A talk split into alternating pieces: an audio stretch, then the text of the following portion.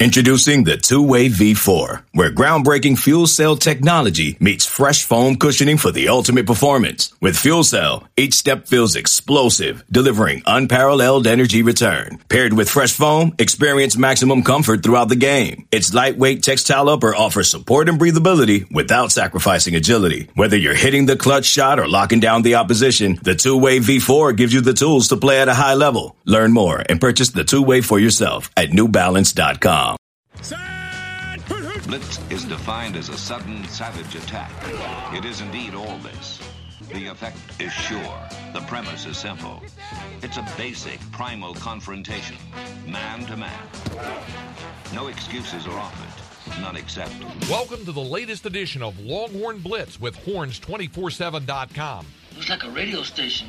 Now, here are your hosts, lifetime Longhorn Rod Babers, Pure athlete, yeah. I transcend race, hombre.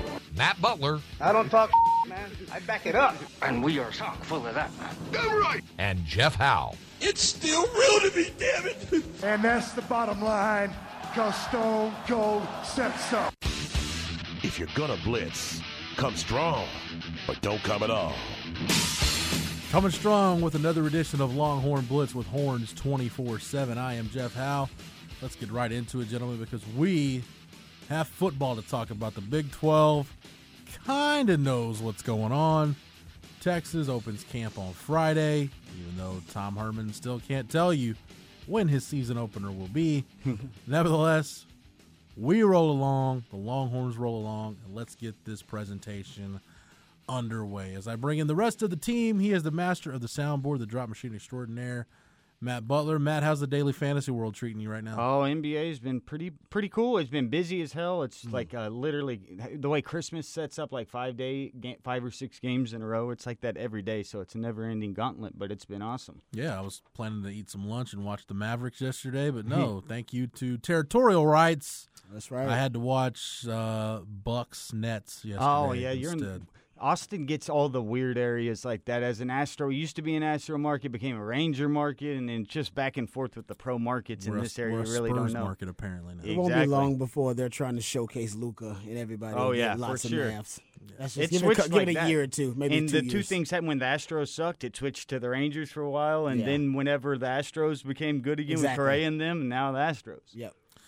Uh, a man who uh, definitely he loves his Houston Astros, loves all things Houston Astros! because that is where he's from. A member of DB High at Lamar High School. He is our lockdown corner here on Longhorn Blitz.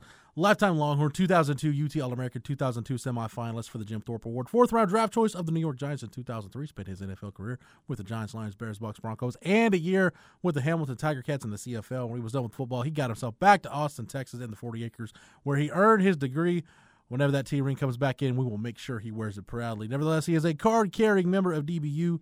And when you get that All American honor recognized by the NCAA, they make sure you get one of those black cards. Number hmm. 21 in your program, number one in your hearts, Mr. Rod Babers. Thanks for the intro, brother. As always, It's damn I, good. It's what I do. never falls off, brother. It's, it's, ne- it's never a letdown. I always wonder when I get like a third of the way through that thing, I was like, all right, where's my slip up going to be? No, man, you don't. I, don't think, I don't think you've slipped up probably in a couple of years. It's like, It- a, it's like a white, it's like a white knuckle ride all the way to the end. Like, gotta like make sure, things- gotta make sure I don't flub this thing. It's one of those things though. You're so used to doing so much that it's almost like an out of body experience. Your body just takes over Yeah, and you just muscle keep memory. going. muscle memory. It's like I remember like Craig Way going to breaks. Like Craig Way can go into mode if he needs to take over airtime. He can go into the mess. Yeah. Like his mind, you see Cruise his control. mind. He's like Yeah. reading it. It's like cruise control for him. Speaking of flub, I use the word flub.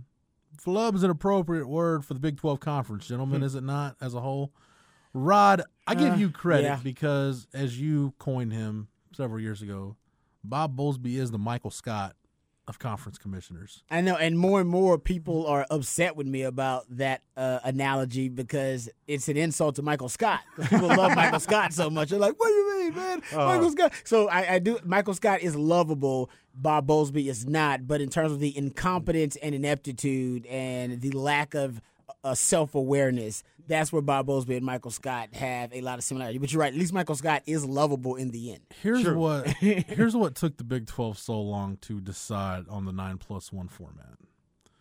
There was one school, and I haven't confirmed who that school was. There was one school that was vehemently for only nine conference games. That's it. No non cons. Oh, Just just the nine conference games. Just nine conference games and that's it. Ooh, who is that? Weird. well, I'm not, and I don't know who it was. Yeah, we can you, theorize. We're just theorizing. you can theorize and look that Texas Tech and TCU have no non-conference games scheduled right now. They don't have any opponents. Oh, So one of those. I'm just gonna say it's Gary Patterson and TCU, just because Gary Patterson's going through some things. He's, ha- he's having a, he's having a rough week. He's having a rough as week, so is. that's He's had a fun roller coaster just because he pile was on. on top and he back. Yeah, we're gonna pile on. It's kind of like where we are with 2020. Like I'm like, you know what? We've got like murder hornets, and Craig told me about like l- the fungus eating Oh yeah, I heard and that. And then he's talking about you can't cicadas smoke and- weed anymore because weed Weed's has apparently an bad effect, for a negative effect on your you, heart and, and- stuff like no. that. Yeah, Like, we're, oh, oh, yeah. we're don't still think dealing. anybody We're still gonna dealing with pay attention COVID. I'm that. like, I'm like, let's just let's just get the robot war over with. And Yeah, what's gonna kill me first? Smoking weed or the stress of 2020? Yes. I need something to relieve the stress. I've okay? told you guys, like my, and I've said this on Light the Tower, which by the way, you can hear myself and Craig Way every day on the horn, ten to noon. Damn my like, good. ir- my, it's not becoming an irrational fear, Rod. It's becoming a rational fear. It's becoming a real fear. I fear the robot war. I feel it's impending at this point. Uh, yeah, I mean, a lot of movies about that. Like I know people think about it. I fear it. And Lot of maybe I, movies. maybe I just saw Terminator Two way too many times as a kid. the I don't know. Matrix. Did you get into like Westworld or anything? Is that Westworld. Yeah, there, there are so many great movies and television series about the takeover, uh, the tel- yeah, the Yeah, computer takeover so- of the world. I'm just convinced it's going to happen. Let's just let robot war happen right now. Like let's just cancel football season. Let's have the robot war. If we come out on the other side, then 21's got to be better, right? Now the robots don't want this world. They're gonna wait till things are better. Yeah, exactly. That's- like, uh, because we're all sitting around and we're like, oh well, we're working hard, but we don't know exactly what we're gonna do. It's Yeah. like They'll- filmatic. It's like wait you know you got to another- do something, Yeah. but you don't know Maybe. how far down the road you can look ahead. they're gonna wait Co- for another maybe 50 COVID years. is our chemical weapon to win the robot war. yeah, Huh? we gotta do something Huh? with this damn COVID. I hope you're right about that. Does it right. affect, like, Bright side of aliens, things. Enough bad? COVID jokes for me. So, at any rate, uh, I don't know where I was going with that. But so the other No. school that, that was apparently holding up progress, and Craig Way mentioned the school on the air, so I don't feel like I'm speaking out of turn. West Virginia apparently. him say that, West yeah. Virginia apparently wanted the 12 game conference schedule. They were like, ah, we, we, we got opponents lined up. Let's just do 12 games. 12 game like conference and then non-con. And then you're yeah, Everything. you're three non So just con. keep it normal as year. is. Full 12 game schedule. Yeah. yeah. Sounds like West Virginia. And if I'm Texas and Oklahoma, aren't I telling West Virginia and whoever the other school was, like, sit down and shut up. You're lucky you have a seat at the table. Like this is this is what we're doing, and we're gonna do this, and we're gonna make it work. Yeah. Well, stop stop hanging your coaches out to dry. Presidents and chancellors, and Bob Bowlesby being the Mm. figurehead of all this. He's the head of this bowl of fruits and nuts here. Let's just get on with it and get your ten, get your nine plus one, and everybody goes. You Yeah. need a lieutenant down. And now you look at various reports, and we've mentioned this a little bit at Horns 24 7. As we sit here right now, nobody knows when the season is technically starting. Nobody knows when the Big 12 wants conference play to start, even though you've got a conference game scheduled for September 12th between. Yeah, Baylor. This is like the most Big 12 thing. Baylor and Kansas is the first conference football game of the year. Yeah, it's weird. Yeah, really weird and un, as unappealing as Yeah, because possibly wasn't be. that going to be like September 9th or something? It was like they put th those two teams really ahead of the month. Yeah. It's strange. So, at any rate, you get down to it now, Rod. Nobody knows when the season's starting. Nobody knows when the opener is. Texas, at this point, the anticipation is, the expectation is, UTEP will be the non-conference opponent. You'll Makes knock, sense. You'll knock USF off. Mm-hmm. So Tom Herman's going to open a camp Friday when he doesn't know when he's playing, who he's playing, or what the rest of the season's going to look like. But happy football. Go hit the practice field. Something tells me that the the folks and decision makers behind the burnt orange curtain have probably told him who he's going to play. We just don't know who he's going to play. And you got you said it's probably going to be UTEP. Makes more sense. You don't at least to limit exposure of the COVID virus. You're going to take South Florida from one hotspot to another. At least you know let UTEP do that. That's in the system. And you know I, I don't know if they still got to pay the money how, contractually if that works. So if you make it up, I have no idea um, about the money situation I think, you because I know just- South I think Florida. you move the game down the road. Yeah, Yeah. you can just sort of date. make it a make good, you know, and we do it another year. Maybe Yeah. can give them one more or whatever. Yeah, so uh, I'm not sure exactly how they'll negotiate that, but it all it all makes sense. It, there were only two options really for the Big 12, and it was plus one, and if you wanted to get funky with it, you could do kind of what the Sun Belt did, which a lot of people thought was controversial. Where the Sun Belt said, "Listen, we're going to play our conference games, eight of them, and then you can play up to 12, whatever you want. If you want to get some more games, good for you. Go do it." The AAC has since made that same call. Oh, to, really? to play the eight game Okay, conference you schedule. go. If you want to, if you can get the twelve, go do it. Yeah, and I thought maybe the Big 12 would do that and allow teams to try to get as much revenue as they possibly could. Uh, but also, there's the question of does that, is it worth it to Right. expose, obviously, student athletes to the COVID virus or at least to potential health risks? For games that don't matter, I think we're now we're just trying to whittle everything down to let's just do what matters. Yeah. What matters, and NBA has probably done the best job, but we know the bubble works, and we know outside the bubble doesn't really work, and there can be there's chaos that ensues, and you're basically depending a lot on luck and faith Yep. for things to work out when you're outside of a bubble. Yeah, because there's so many Volatility. factors that you cannot account for. Yeah, variables. Exactly. So it's it's it's it's going to be tough for college football. So I think that's why it, some people are deeming it irresponsible to do anything but the necessary games. The necessary games are conference mm-hmm. games, so we can get a champion and that kind of thing. So with that in mind, it looks like again Texas will play the nine conference games, and and this is where the frustration with the Big Twelve sets in. I saw one report from Kirk Bohls, the Austin American Statesman, that it could be a couple of weeks before the league sets the conference schedule. You got Oklahoma and That's crazy. Kansas; they're supposed to play football games at the end of the month.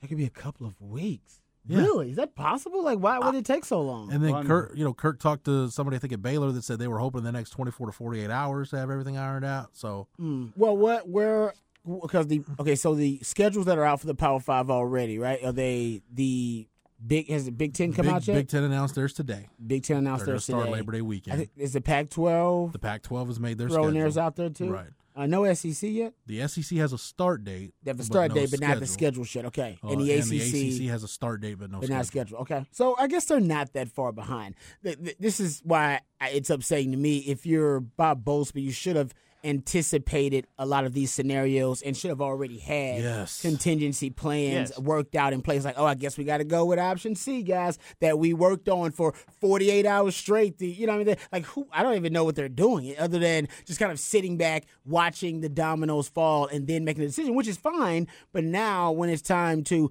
put out a schedule and work out the logistics and the specifics, you're now behind. And I thought, I thought they were. they- That's what these commissioners were doing. They were just working out possible scenarios, kind of how CDC explained it. No, we just got contingency plans on top of contingency plans. We're looking at worst case scenarios. We're looking at best case scenarios, and then we'll see what these circumstances allow us to do. But Bob Bowlesby apparently. He just now is like, all right, I got to mm-hmm. start working on this schedule. He's like the, the college student who's known about the, the you know the Michael Scott. midterm and then the date of it, and now like you know, th- forty eight hours or thirty six hours before the midterm, he's like, all right, I'm gonna cram, to man. I gotta work. I gotta read thirteen chapters. I think I can do this. It'll a be chapter fresh an on the hour. Like, what the hell? You, yeah. right. And I, that's Bob Bowlesby. That's Yeah. him in and then in the situation with the conferences, I've been one thing I've been sort of curious about, wondering how much communication has been on the back end to like say the college football playoff committee and these bowl sites? Because if you ha- don't have an exact date now if you're fit, trying to fit every single thing in by new year's day then your timetable is really really evaporating. But i know we already had say the rose bowl parade got canceled. That was like almost a month ago it seems like. These things all over the volatility of these bowl games in all these states. I haven't even looked to see what is what the schedule's like on the dates and see if you were to push it back a Yeah. month you'd have a lot of time. If not they got to figure it out soon. And i haven't even seen it reported how much if they've even been in connection. So i think that's sort of my theory is they're having to talk to them about that to even see when we can start to have if we need to a pushback date or start by september 26th or whatever. Well, Rod, and this goes back to the point you just made about you know things outside of the bubble can be chaotic. Take Louisville for instance. Hmm. this just came out. Louisville has suspended all activities on campus after for four athletic teams after 29 positive COVID tests hmm. among student athletes. We're linked to an off-campus party. Yeah, I I saw know that. Rutgers And has had didn't- the same deal. Yeah. K Didn't- State went through the same deal earlier this summer. i saw UConn on twitter just this morning i didn't click Saw anything that. but it said something about all their sports Wow. for the entire year so if you're talking UConn and louisville that, that's telling me something about that conference because that's a big basketball conference not necessarily. well, they're two no- different conferences, though. Oh yeah, now they are. UConn's in the, old one. UConn's in the Big East. For Even worse, basketball, and that's two that can be ACC. totally Yeah. messing them And- up. Yeah, and UConn decided not to play football, right? They, Yeah, but I think that's more of being independent, and I don't think they can find games. Right? Like I looked at their schedule, and they had like five games. I think three of them were against FCS teams. yeah. So that's just a matter of logistics, and that. But that goes back to your point about why a 12 game schedule, while on paper it might have looked good, in theory didn't make sense because you said, okay, you're maximizing revenue. At some point, I think you're not only looking at look. Let's not lie. Like finances are playing a big. That's a big component of this, obviously Yeah. um, you're not only looking at maximizing your revenue, but at this point, you mentioned playing just get the games that matter.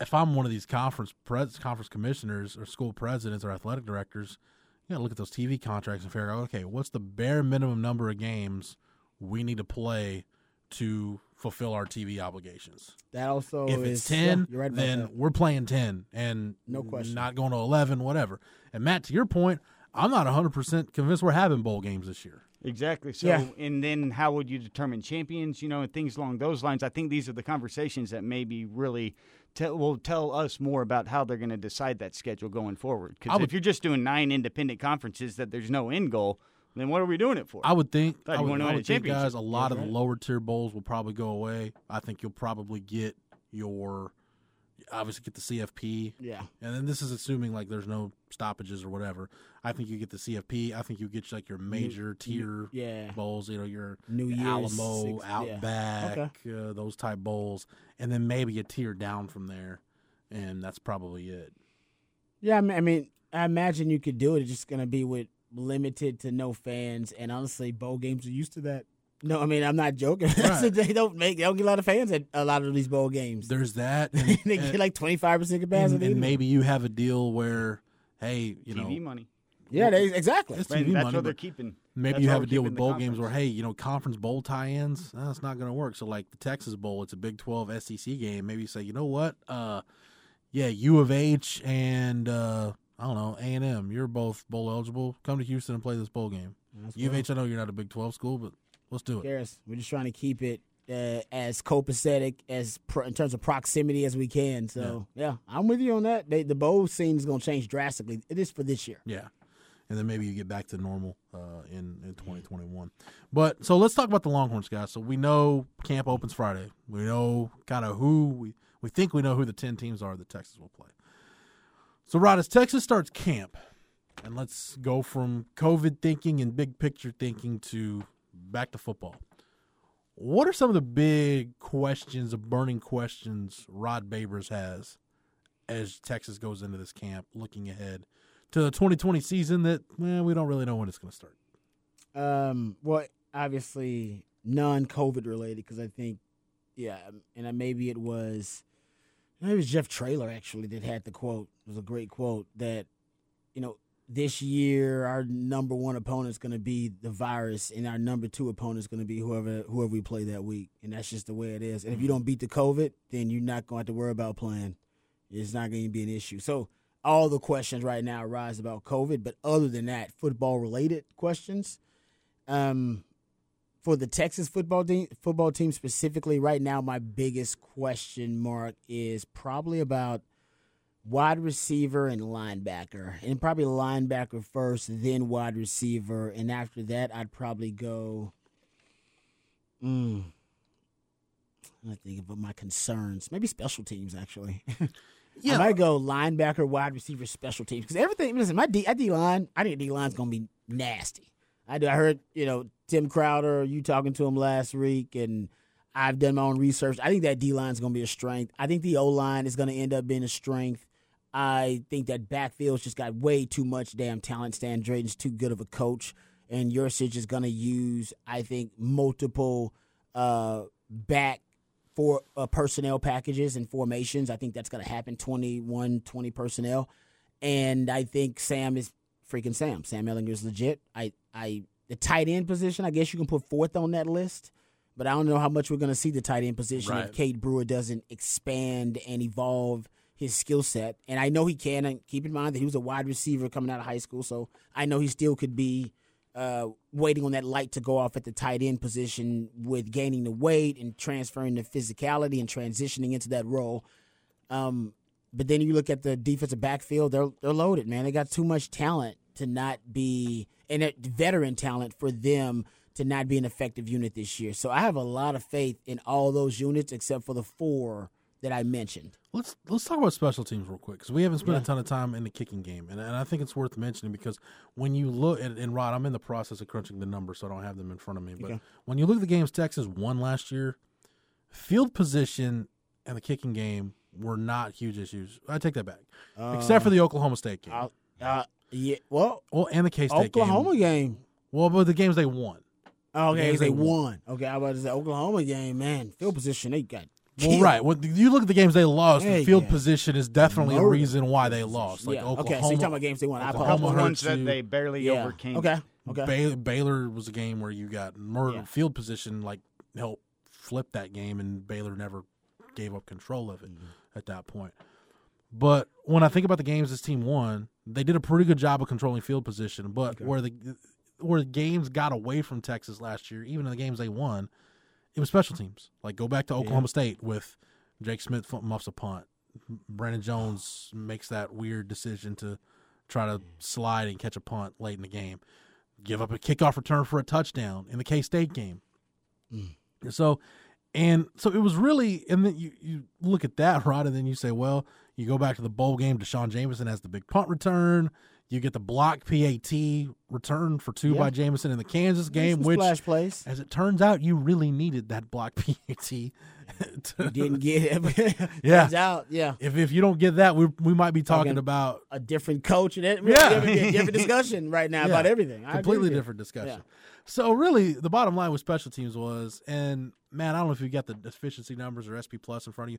I think Texas ended up like 19th in the country in SP plus special teams, but that to me was deceiving because special teams last year really was feast or famine. Rob. there That's was the no consistency whatsoever in the kicking game. You were either you were either winning games or almost losing games or losing games It because was of your special. it was teams. almost like the the offense as you described it, right? You you know the offense for Texas. You go back and look at their ranking, and hell, they're ranked with top twenty five offense in the country. pretty much between SP somewhere if you just look at all play, the different yeah, offense. depending on how you want to look at it and yet in the in the in the wins the texas offense thrived and i think was prolific for the most part and obviously there's some different situations there too but uh, when they lost and they played really good defenses they struggled and i think when texas special teams went up against well coached disciplined units they struggled and made bad decisions and but overall, like you said, they, they made splash plays too on the other end. Yeah. The kickoff returns and block kicks. So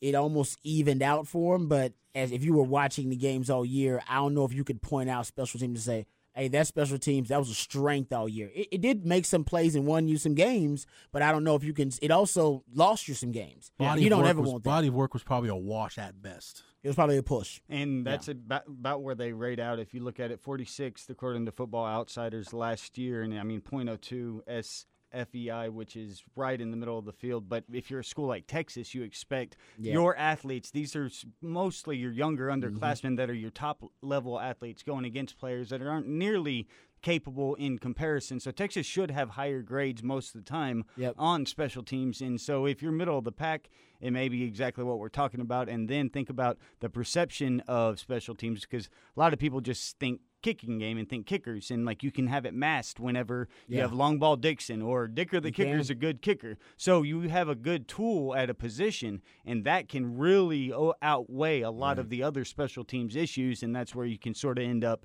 grading out middle of the field or Hmm. maybe inferior and that just means that if you just get what you should on a play-by-play basis as long as you don't have somebody just tearing stuff apart and being those glaring holes you should be able to get back where you were whenever it was say you know your years 2000 to 2006 I think were like the best special team years of Mack's career Yeah. Good point. Uh, It starts to me though with the two guys doing the kicking and doing the punting. Like you've got to get more consistency out of Cameron Dicker and Ryan Bujcevski. Like Dicker, we all know. Look, he's hit big field goal at the end of the Oklahoma game. He's got a ton of talent, He man. walked off Kansas, mm-hmm. walked off yeah. Kansas State, and you know Bucky Godbolt does play by play for Lake Travis. I've heard Bucky say this. You know, that kid is too talented Yeah. to be as erratic at times as he is. And I think that's the frustrating thing with Cameron Dicker is we see if, if he's if everything's clicking right, right, he might be the best kicker in the country. There might not be. If you ask any coach in the country, they, there might not be a kicker they would take over him if you say, "Hey, I've got a 45 yard field goal on the hash to win a game." There might you you would have very few people in front of Cameron Dicker in that line. Yeah. But then he'll have games where it's just, you know, simple like chip shot kicks or something that like, wow, he he missed that. Like, I don't know if it's a concentration issue or what, but you need Cameron Dicker to be that guy that he's been in those clutch situations. You need him to be that all the time to get to where you want to be as a team. Yeah, you need to be automatic on the kicks that are obviously well within his range, and you need him to be clutch on those kicks that are where the game is on the line and where yeah it may be something like slightly out of his range because he does have that talent. What, what is he going to be? Is he going to be a juniors? Yes. Yeah, man, he's been here a while. He's been here longer than I thought too. I, it's one of yeah. He, at this at this should be the year for him though. Honestly, I mean he was a young kicker. Kicker's a tough position. You don't.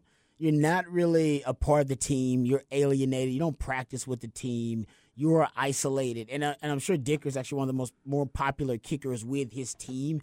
And yeah, you go hang out with the guys, but you don't practice with the guys. You No, don't you're the necessarily outcast You're the you don't meet with the, you don't lift with the guys. You know what I mean? You are essentially outcast. It's it's tough on kickers because you know we expect kickers. Guys, talking about guys on the team, we expect them to show up because everybody assumes, oh man, all you gotta do is kick. Yeah. All you gotta do is kick. Like that's not a really tough thing to do. Right. Like if you ask any of those guys out there to do it, like they'd be able to do it.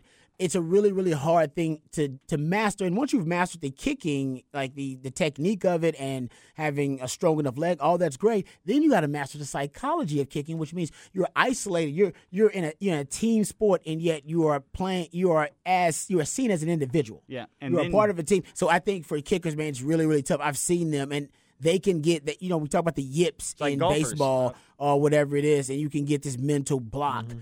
Kickers, it's really tough for them. I almost think kickers should have a sports psychologist they they Mm-hmm. work out with because they don't necessarily need a coach. because you can they're over by themselves and They're those by themselves. thoughts, I mean, They it can all get in their own head. Exactly. If you're an Yeah. introvert or it all depends on the personalities. But It you- does. I mean, you can hear Scott Norwood talk about like his life changed. Like some kickers never come back from where they were. They don't. And same with golfers and even Baseball like players. some baseball Yeah, players it and happens to that everybody. do it.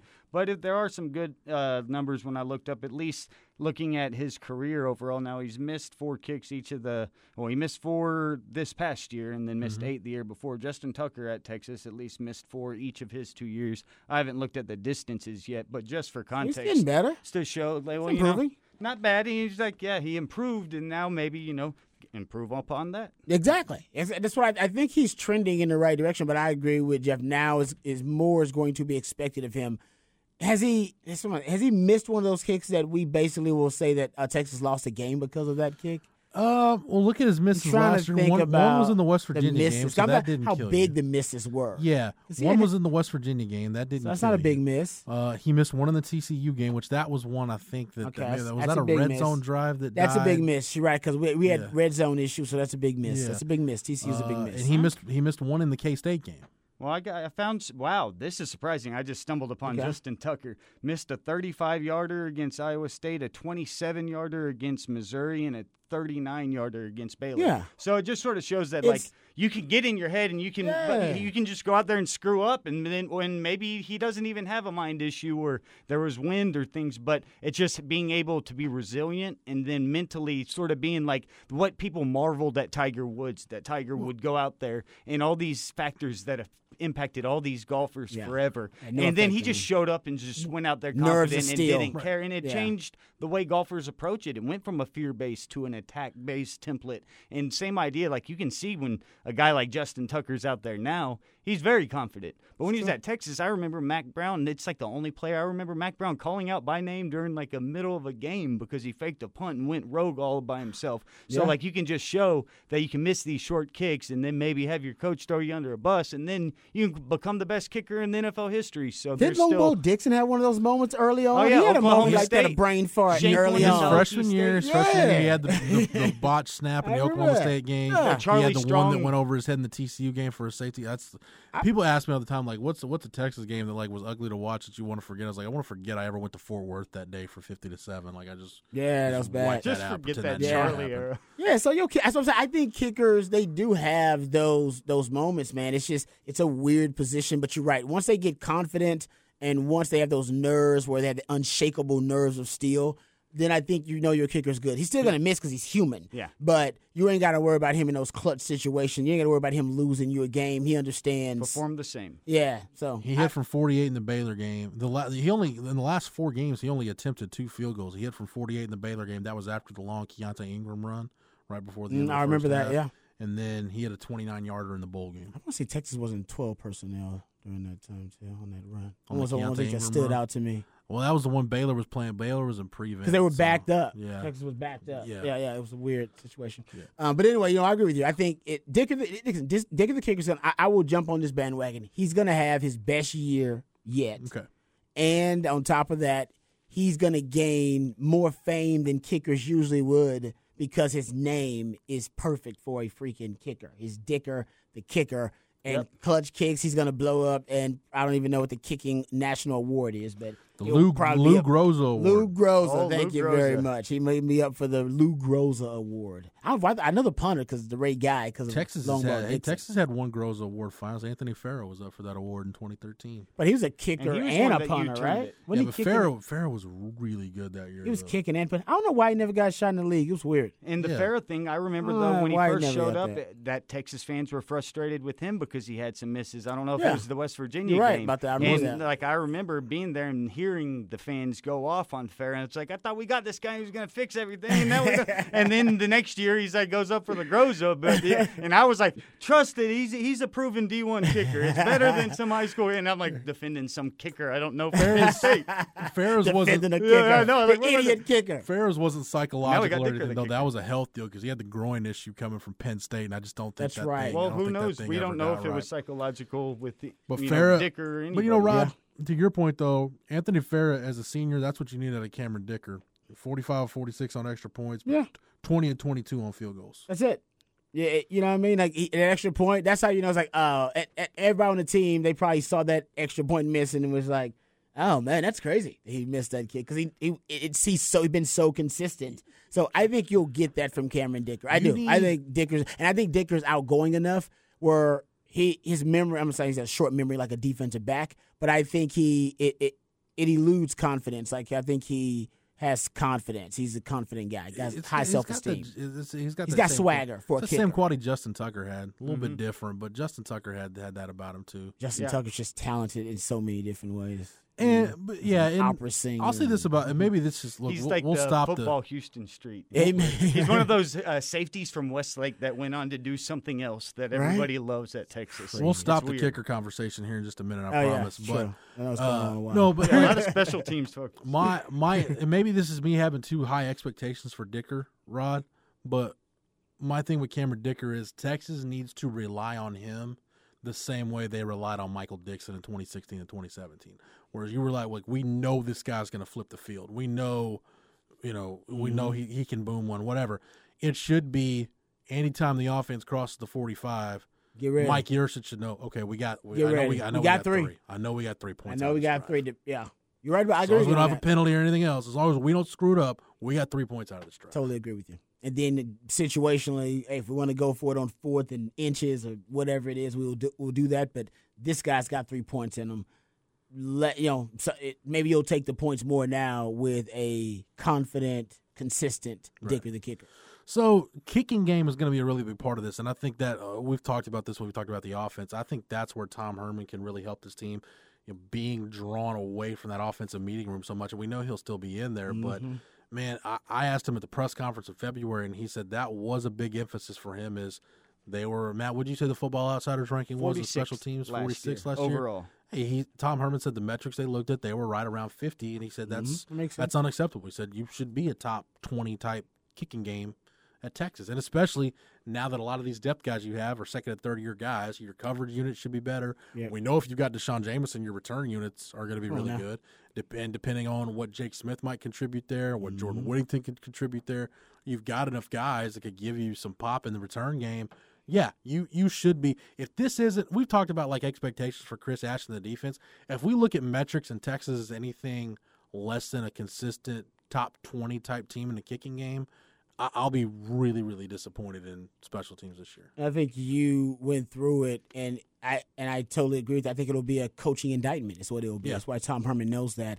The truth is, eh, I don't want to you know say special teams isn't tough to coach, but special teams is pretty much just assignment football. I mean, that's pretty much what it is. Need an old That's- old head to come in and teach right. some special teams. There's not as much technique involved in special teams. Maybe at one point there there will be some technique, but usually you just need guys that have uh, a hell of an attitude. They want to go down, heads on fire, and go wreak havoc, which it shouldn't be hard to find. And you need really athletic guys help guys who are really fast, guys who are big, guys who are strong. And they don't even need necessarily to be great at a specific position on defense to have those qualities. Hopefully, everybody you recruited has those qualities, mm-hmm. right? And Texas being as athletic, like at the Gunners, I'd love to see like Tyler Owens and Kenyatta Watson. You know what I mean? At my Gunners. you know what I mm-hmm. mean? Like, I, you know what I mean? I, I think you should specifically look at every position on that kickoff and go, all right, what kind of player do we want at the at the uh, one? They counted one for the kickoff coverage, right? So the outside in, right? Uh, so L one and R one, right side, left side, whatever, or boundary side and whatever they want to do. But my point is, why wouldn't you? put the most athletic, freakish guys you have on that roster on those units and let them go down there and just cause chaos. Right. And I think, you know, if I was a special teams coach, you know, Texas has a bunch of them now, a bunch of guys who have that background.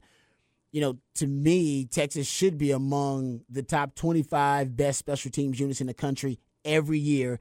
And on elite years, it should be in the top 10. Mm-hmm. This year, you should be an elite unit. You got a veteran kicker, veteran punter. You just brought up Whittington and Jake Smith and D'Shawn Jamison. You got great returners. You got enough freaks to cover, like to to be great in terms of your coverage units as well. Your punt team, your kickoff team. I'm trying to see where there should be a weakness where I can anticipate a weakness on special teams. The only place I anticipate a weakness on special teams is coaching. Yeah. And if that, those units underachieve, I know, oh, they're just not coached well. And that's what I Right. meant by It's the just old that head. simple. You need an old gotta head to be coaching Yeah. special teams that can just quickly put a guy that knows football won't have a glaring mistake that Just gets coaching. exploited. And then if you put the right athletes there, you might be able to have Bl- something. the blue chip on. ratio says they should be good on Yeah. special teams. Rod, let me ask you this, and I promise we'll get off special teams. I just want to No. get this, dig, dig into this one thing. People don't like special teams, man. It's crazy. When you were Third of the game. when you were at Texas, that's when it, I think everybody that follows this program, and especially Mack Brown, everybody's perception of special teams and the importance of it changed after that NC State game, which Mack State. was embarrassed. Like Mack still talks about that game, how embarrassed he was. Everybody three, was. three block kicks. Yeah. It's embarrassing. So what what changed? Because when and I don't want to like wax poetic too much right about the time you Go spent on ahead, the man. forty, but I just remember the guys you guys had on like coverage units like Richard mm. Hightower and Michael Ungar and Bo Trahan. Yeah, or, man. Or Tyrone Jones blocking kicks. Yeah. Like it seemed like guys really took pride in okay. I'm the like Richard Hightower and Michael Ungar, like we're gunners on the punt team. We're gonna be the best damn gunners we can be. They ended up being coaches and motivators on the field, and it was it was actually a, a convergence, right? I think that Like NC State game was big because that was an embarrassment, and we as players need to feel that shame, the shame of not being able to just do the basic, the basic football. You know what I mean? Like football fundamentals, it? Blocking. And blocking, and I mean, it, it was, it was, it was A simple way to lose a dude. It, game. uh, trust me, it, it really. If you had any pride at all um, in that room when you, and I remember we watched it in the, we watched that in the big room. We brought the whole team in. Usually, just only the special teams people watch special, teams in defensive meeting room. The defensive people that have the defensive meeting room, and you'll watch the the game film and review it. Then we'll split up into DBs and watch more of it, and then that's how you do it after that NC State game, the whole team sat in there and watched special teams. Some shame accountability. He, he wanted everybody to feel it. And honestly, man, I, I still remember to this day. And after that, he they basically said, "Man, we're recruiting for special teams at this point. We're recruiting. Like you want to if you if you saw this and this appalls you." and we we we need to upgrade on special teams.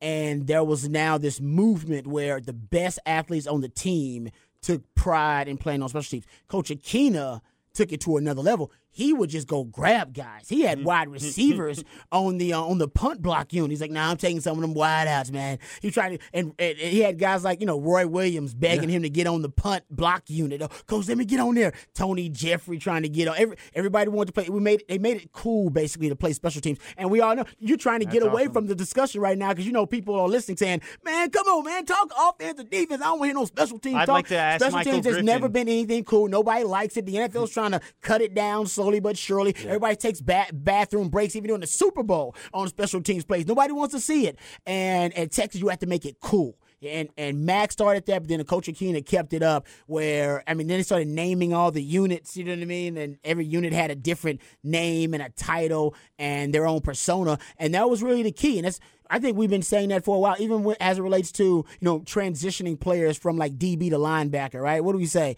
You know, make it cool for him. You know, name it, name the mm-hmm. damn position they're gonna put him at. Something. Name it after Market him. it. Who gives a damn? Yeah, just market and promote it. He'll want to play it when you talk about how Hype cool up. it is. When when they say, "Hey man, you know, um, when we play on national TV, they're gonna be talking about the old the the the Overshown package." You know, Yeah. it's like, "Oh, the Overshown up. Yeah, man, let's do it." I mean, it, it ain't it ain't rocket science. They just took 18 year olds and they made it cool and hip to play special teams, and then we all wanted to do it, and we took extra pride in it. And by the way, Mack Brown also devoted two extra periods of practice to special teams.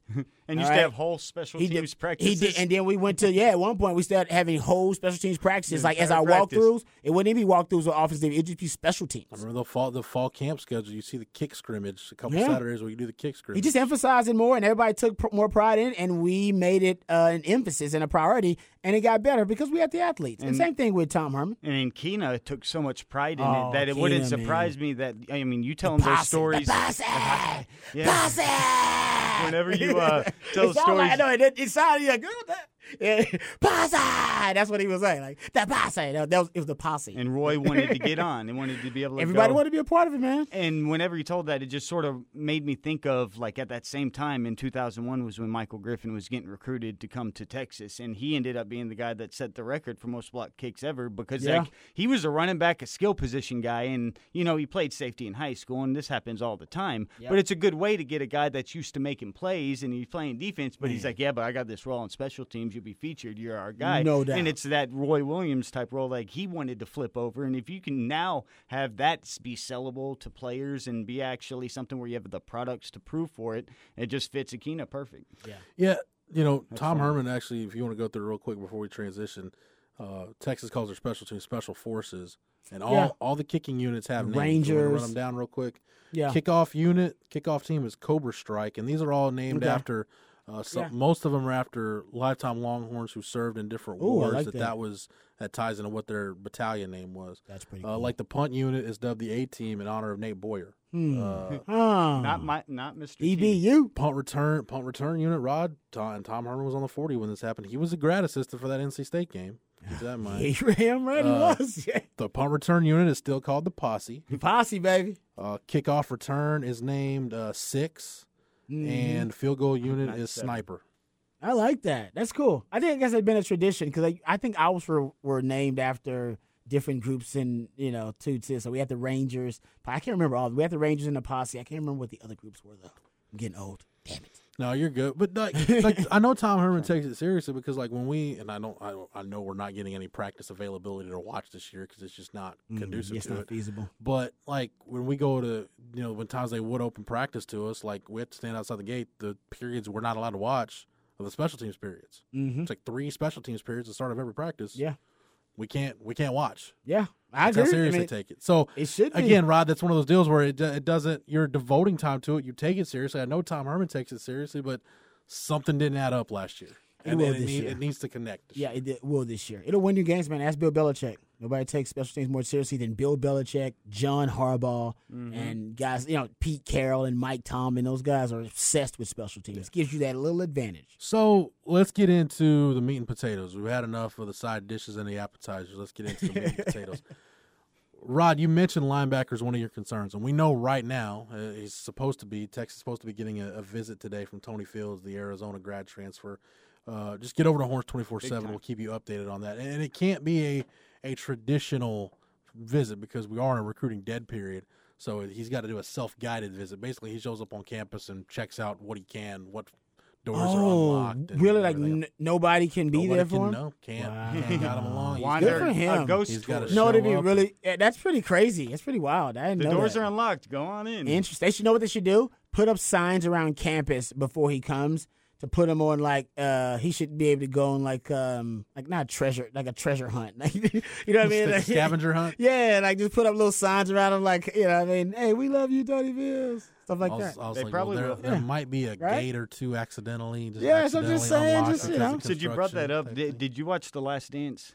Yeah. Do you remember the B.J. Armstrong game against the Hornets? Yeah. Against Dell Curry? Did Yeah. you see the tauntings? It was in their locker. wa- Like when the Bulls walk out to go You're out on the court, Yep. it was kids' drawings. And I've always wanted to. Was those Steph Curry's like little kid drawings of taunting the Bulls? And it was like That's crazy. bull poop coming out and all this. and it was just some kid poster board stuff. But yeah, the same thing. So, Rod, Tony Fields is a guy that you know, multi-year starter at Arizona. He's got Power Five starting experience, productive Power Five linebacker. I laid out this scenario on Light the Tower, so tell me how this grabs you. If you have a scenario where, let's say, Tony Fields, he's down to Texas, Minnesota, West Virginia. Sorry, it's still funny. West Virginia, Minnesota, and Texas. One of these things is not like the other. What are Yes, we doing? Here? I, I know. Just I feel take, good. take, take, JUCO. take, this, I know. take this right, take this right with, Oh, yeah. take this right with me. Go ahead. Let's say Tony Fields picks Mac Texas. didn't want to deal with it. And the good thing is, though, typically say when you start Camp Friday, guy needs to make a decision. Well, if you're not playing until September 19th, uh, he, he'll be behind in the acclimation practices, but he's not going to be that far behind. I agree. I think he's a plug and play for this defense at will linebacker. So if you say, okay, you know you got Fields at will linebacker, now you've got Mike. You don't have to worry about playing Dele Adeoye and Juwan Mitchell next to each other. They can just battle it out Mike. at Mike linebacker, and Mhm. boom, there's your one-two on the depth chart. If Texas gets Tony Fields, how much better do you feel about linebacker? Oh man, I feel way better. Like about linebacker. astronomically better? Yeah, it'd be like remember what kind of what Tre Watson did for the running back position when we got him in. Okay. I would feel better because Tre Watson coming in, I was like, oh, that's good. You got at least you have another body.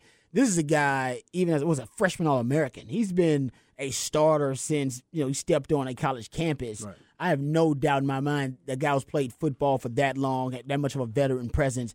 Not only is he a plug and play, like you said, I think he can actually excel. I think he can plug, play, and excel. Comes from the Pac-12 culture, passing culture. So the Big 12 pass happy league won't be in that. You know, it won't be something that's totally foreign to him. I, I think I'm with you. I think he comes in. He can be an impact player. Like he can be a force multiplier for Texas. Yeah, and when I heard you talking about it on the way in on your show, Jeff, on Light the Tower, uh, it really reminded me is like if Texas, this is where you know that you need to just fill out the roster and fill out the holes. You have your core players that mm-hmm. are your top end guys, and Yeah. it just sort of reminded me of how we've watched the Rockets evolve their roster the last two years because it was a team where you know you have Harden and you know you want to build it around another star, but there have been a lot of Gerald Greens and names come in and out, mm-hmm. and Danuel House left and Yeah. came back, and all these guys, but it can get to a point that if you finally find the guys to fill out the roster to make it be serviceable so you don't have any type of major issue that's going to make it deficiency something you can't overcome then you can really be as good as your superstars or as good as your stars. And it looks mm. like the D line and looks like in coverage that's where the strengths are. So if you can just shore up and then add the depth there to where it's like an added tool to the toolbox. It's something that you see team ability to adjust in game like you might not even have them on the field all the time but in the situations when you need three linebackers in certain games he can be a guy that fills out the core or is better than your other guys and will purge out an issue that you had before Got good coverage linebackers, man. If you have Overshown on the outside, and you could have him. I mean, you you know, I mean, you'd have coverage linebackers in the Big 12. I like your analogy though, Rod, comparing it to the running back position two years ago because you lost Chris Warren and he made that transition to tight end anyway before he transferred. But H-back or whatever. you had Danny Young, you had Kyle Porter. Uh, you, you- we didn't know what Keont- what Keaontay Ingram was, was going to look in as a like, what that was going to be as a true Yeah. freshman. Uh, and Tre Watson, I think, took it where Tony Fields would take linebacker. It takes it from a, from a concern to an area where I think if you're Coleman Hutzler coaching that position, you feel like, okay, we at least feel like we're going to be okay. exactly. It's not a concern anymore. Yeah. It doesn't keep uh, you up at night anymore. You right. just sleepless like, nights. Like, what the hell am I going to do? now it comes down to one of those deals like running back, Yeah. assuming health isn't an issue, you feel like at least you're gonna you be okay. You, we can we can manage this again, considering how good we think this defensive line is going to be, and we've already talked. We spent last week talking a lot about coverage, Mm-hmm. and it, we can all can we all agree a healthy Caden Sterns completely changes how Oh, everybody no views his doubt. defense and how it functions. Yeah, you, I mean, you, a healthy Caden Sterns projected is a first or second round pick in the NFL. he proved it. He proved it at 18. He was one of the most productive safeties in the country. Yeah, that's what I'm saying. Like, so that's how good it would be. Like adding that. I think he's been playing at probably a, a fourth. He's been playing a Rod B fourth round level because of the injuries. But we know he can play at a first round level, and you get that combined with a Joseph Ossai, who also can play and play himself into that kind of range. He can be that kind of player, defensive player of the year in the conference type of ceiling for both of those guys. I think they'll both probably be in that discussion if they stay healthy. And then you add. You had a three-year starter at linebacker, essentially. If Tony Fields comes here, So Rod, you well, let's just look at it on, on the surface though. Like we like we know oh Iowa State's got some really good pieces coming back defensively. They do. Uh, yeah. You know, And I love Greg Heacock's Eisworth system. on the back end, and and, and the, the the X factor for Iowa State. They were able to redshirt Jaquan Bailey because of injury last year. So their mm. defensive line, Yeah, that's a good point. you you got one of the best three four defense uh, top five defensive linemen in the conference coming back who didn't play last year. And we know, look, it's Gary Patterson at TCU. We know with what they've got on the back end between Ardarius Washington and Trevon Moehrig, like they've got two of the better defensive backs in the country. And you know in mm. front seven, they're always going to be solid. Gonna figure it at out. least. yeah. Gary Patterson will figure it out. no doubt. But between that and Oklahoma, we don't know how long the Ronnie Perkins suspension is going to be for, because now in this truncated season, is it going to be four games? Four games? That's almost half the season now. Mm-hmm. Oklahoma won't have Ronnie Perkins, and you've lost Caleb Kelly to a knee injury. Oh, I saw it sucks, man. So if Texas gets Tony Fields, does that elevate Texas to the defense you would consider on paper to be the best in the Big Twelve? It's up there because isn't uh, I'm trying to think of who's returning a lot. Oklahoma State's returning a lot on defense. They are. too. Yeah, Um, but I think up there. Texas has better players than Oklahoma State. And West Virginia brings back the Stills brothers. Steele's brothers, but- which are unbelievable. But overall, when you look at you every, can make that argument. level of the defense, you can you can definitely make that argument. But you're right. Gary Patterson is always in discussion, and Iowa State will probably have something John to say Heacock's about always that. gonna be in yeah, that- but I'm with you. I mean, I, I think it helps Texas tremendously. I, I do. I like I said, that's the biggest weakness on the team, and you're talking about adding a three year starter to that. This is a guy that can make plays for you. And like I said, I don't know how much in the Big Twelve you're going to, how many linebackers you're going to play anyway. I don't know if he's going to play more. uh, You know. I don't know if he's going to end up four two five most of the time, uh, but I, I know the Jack so. Yeah, that ends up. So I don't know if it ends up being a three three five, but if you know, I don't know if oh he's going to play the wheel or the mic or the you know what I mean like I don't know how he wants to, how he does his his linebacker. my understanding is they're only going to roll with Will, Mike, and then the spur will basically be this yeah, Yeah. okay so could function as your third linebacker. yeah I mean Overshown so I don't know where Overshown fits in the mix, but at least now you got three four guys that that are going to contend for those. like we talked about, Rod. This the Sam linebacker is becoming an endangered species in football.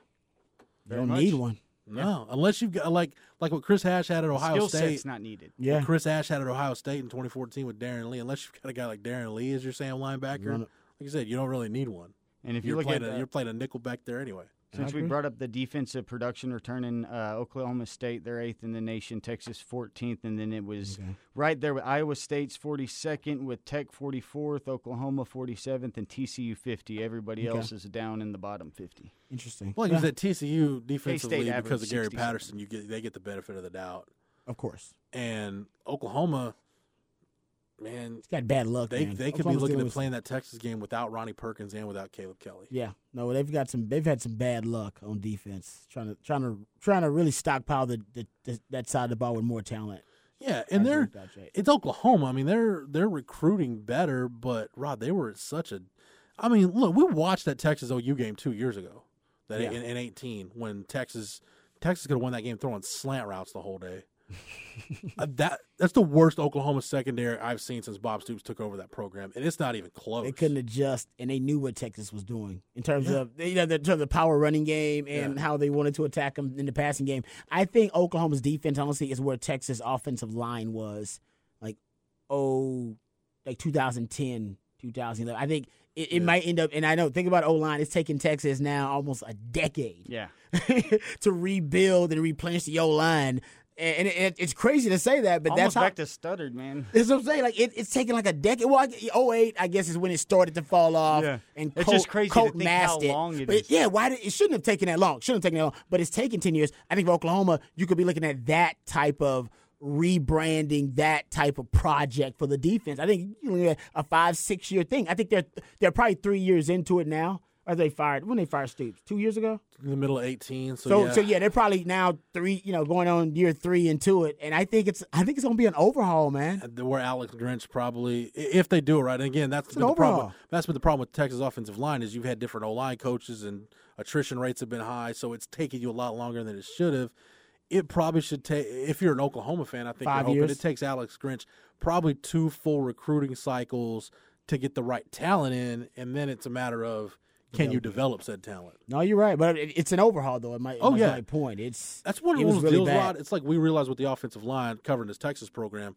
You wake up one day, you realize, man, it's been bad for a while. It just now you don't have Colt McCoy around to mask your deficiencies anymore. Exactly. And then you realize, okay, it didn't get broke overnight. It ain't gonna get fixed overnight either. And, and you know what? Oklahoma, they have Lincoln Riley.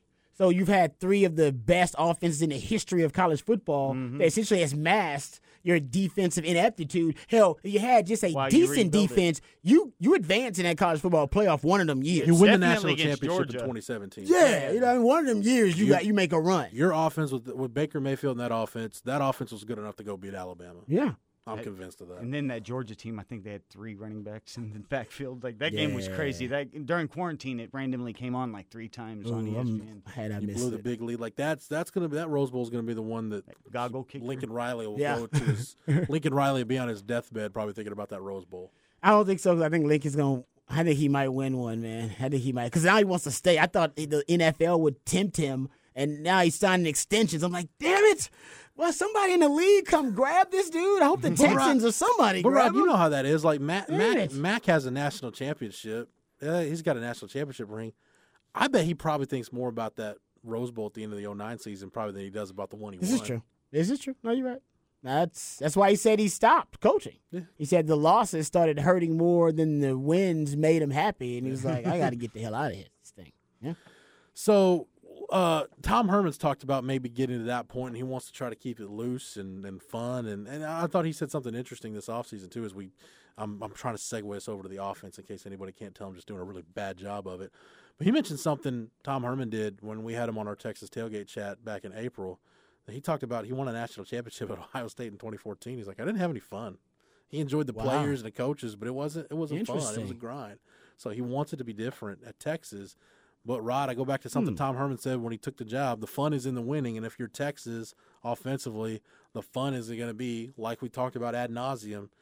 Can you consistently get the kind of production that your talent level suggests you should get? And based on our conversations about special teams, Mm-hmm. we just talked about about the defense, what we've been talking about about the offense, it's not a talent issue on the 40 acres anymore. No. You've recruited well enough that we're not talking about do you have the pieces? You've got the pieces to go win the Big 12. If you're Tom Herman and this staff, it's a matter of what can you do with those pieces and can you get them in the right place to go win it? And we just let you upgrade your coaching staff. Yes. All right, so we we saw that okay, maybe the coaches were holding this team back from reaching their ceiling. So now you got the guys that you really you know covet in those roles. Supposedly. Supposedly. Uh, but I think he does. I the more research I do on Yurcich, man, I've been watching more and more Oklahoma State film from 2018, watching Ohio State film from last year.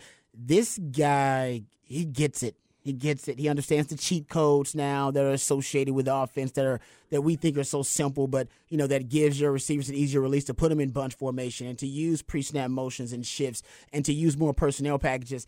I, you know, I, I went back and watched that 2018 Oklahoma State uh, Texas game, and God, I can't. I, I mean, I've watched it like four or five times now. I almost got placed memorized, and they run the two back formations. I, I can't get over the 20 personnel two back formations, usually shotgun split back over uh, around 50% of the time. Half of that game plan was just two tailbacks in the backfield, and I just keep you know visualizing you know that being uh, you know Rojo and Keaontay or Keaontay and Bijan or, or a combination of Jordan Whittington motioning back there with Keaontay and all these da- these these funky funky formations and personnel packages that he can use to get you a matchup advantage. I think he gets it. I, I'm concerned about the the wide receivers, but your piece about the the running backs and how they have been used in the passing game just with Tom Herman here in the pro spread.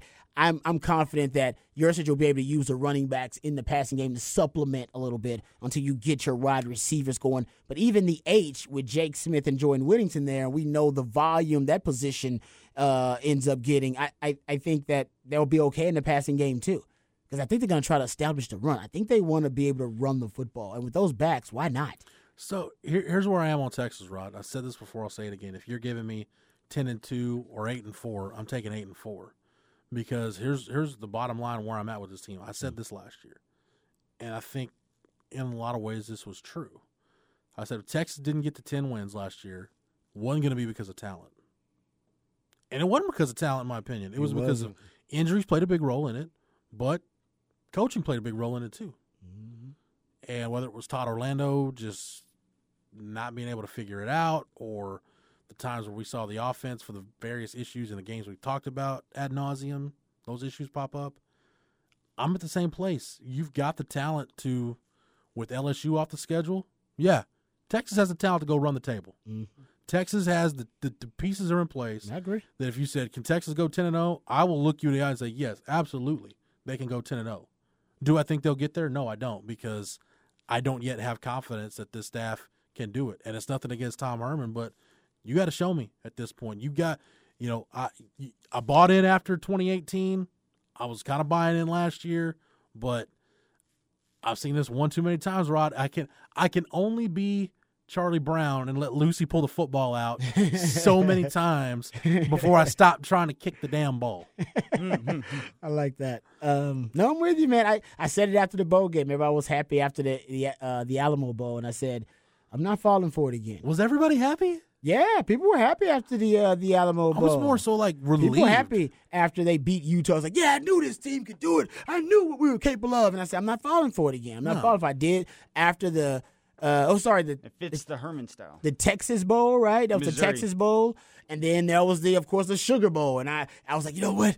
That's right, baby. We this, this, re- they're ready. I think Tom Herman now has finally got the ship, you know, on Oh, the right a- course. good night in New Orleans, man. And then and then we saw this team have some of the same issues that they've had in previous years. So I'm with you. I think I think there is a lot of um, there's a lot of truth to what you said. That they, that, they, that Tom Herman needs to prove it. Why give them the benefit of the doubt of like, oh, they can go ten and zero. Yeah, they could.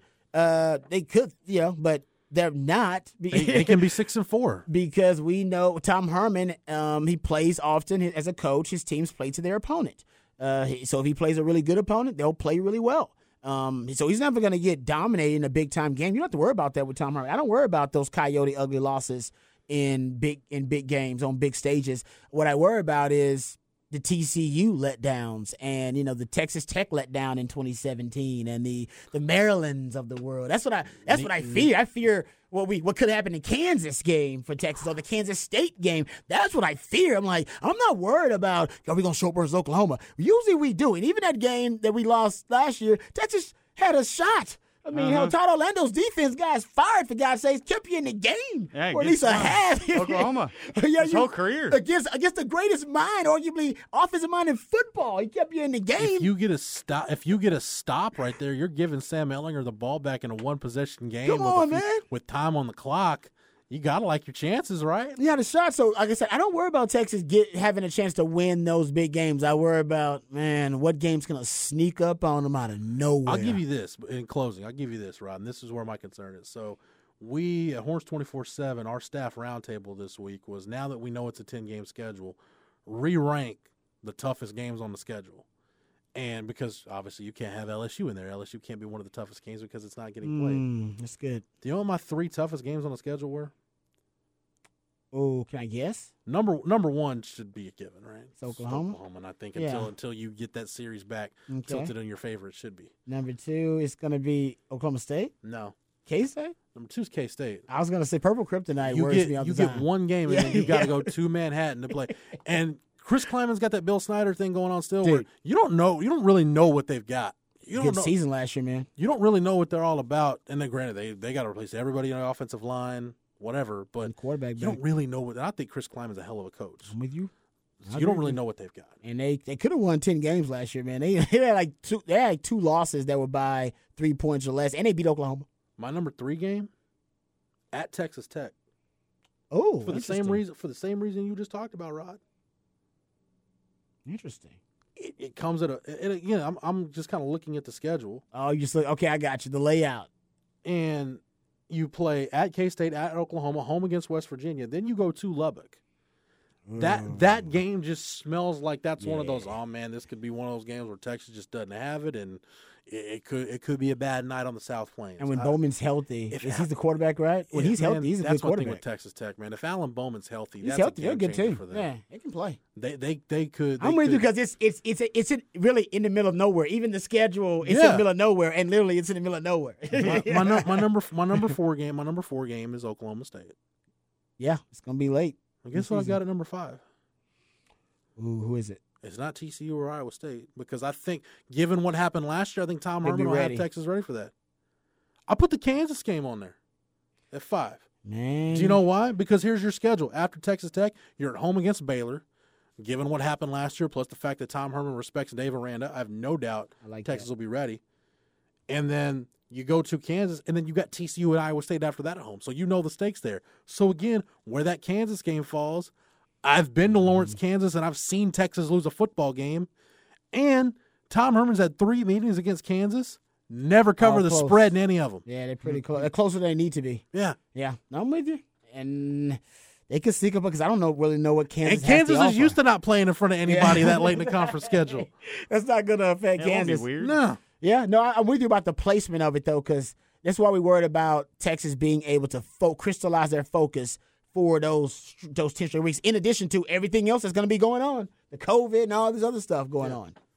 I'm with you. Those te- at Texas Tech Yeah. and at Kansas, Rob. That, that's I like that just- tech pick though. That tech pick is dangerous. I didn't know where it was, but that's dangerous. Like I said, if, if man, if Alan Bowman's healthy, Mm-hmm. they they could be a tough out. Their defense, you know, that the Texas Tech, they're having a defensive revolution out there and love it. They really are. Started with David Gibbs, and now it's like you know, Yeah, Matt Wells. they take guys. defense seriously now. That's the first round pick at linebacker with, with Jordyn Brooks. They're taking it seriously. I think, I think Jordyn Brooks was surprised. Jordyn Brooks was the first round pick. If we're being honest. What the hell? Yeah, I wasn't the first. Get that fifth year guaranteed on the contract, baby. I'll take it. This episode is brought to you by Progressive Insurance. Whether you love true crime or comedy, celebrity interviews or news, you call the shots on what's in your podcast queue. And guess what? Now you can call them on your auto insurance too with the Name Your Price tool from Progressive. It works just the way it sounds. You tell Progressive how much you want to pay for car insurance, and they'll show you coverage options that fit your budget. Get your quote today at progressive.com to join the over 28 million drivers who trust Progressive. Progressive Casualty Insurance Company and Affiliates.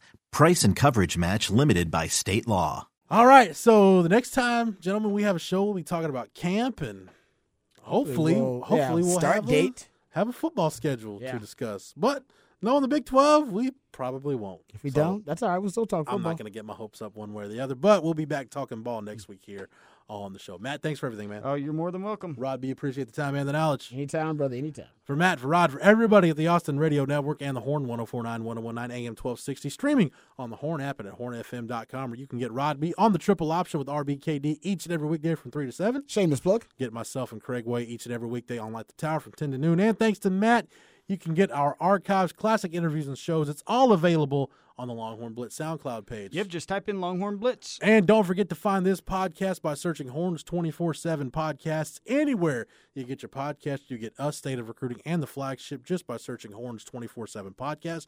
That's at Apple Podcast, Stitcher, Spotify. And don't forget to like us and leave us a review. For the Horn family, for the Horns 24 7 family, I'm Jeff Howe. Thank you so much for downloading and listening, and we will catch you again on the next episode. You've been listening to Longhorn Blitz with horns247.com. Remember, for the latest Longhorn news 24 7, visit horns247.com. It was a very bright, shining light, Sarajevo, and they needed to kill that light. From producers Matt Damon and Ben Affleck, explore how art and music sustained hope during the siege of Sarajevo, thanks in part to humanitarians and the band U2. U2, they represent a personification of our resistance. The Hollywood Reporter hails Kiss the Future, moving and inspirational. Kiss the future! Viva Sarajevo! Kiss the Future. New documentary now streaming exclusively on Paramount Plus. Go to Paramount Plus to try it free. Terms apply.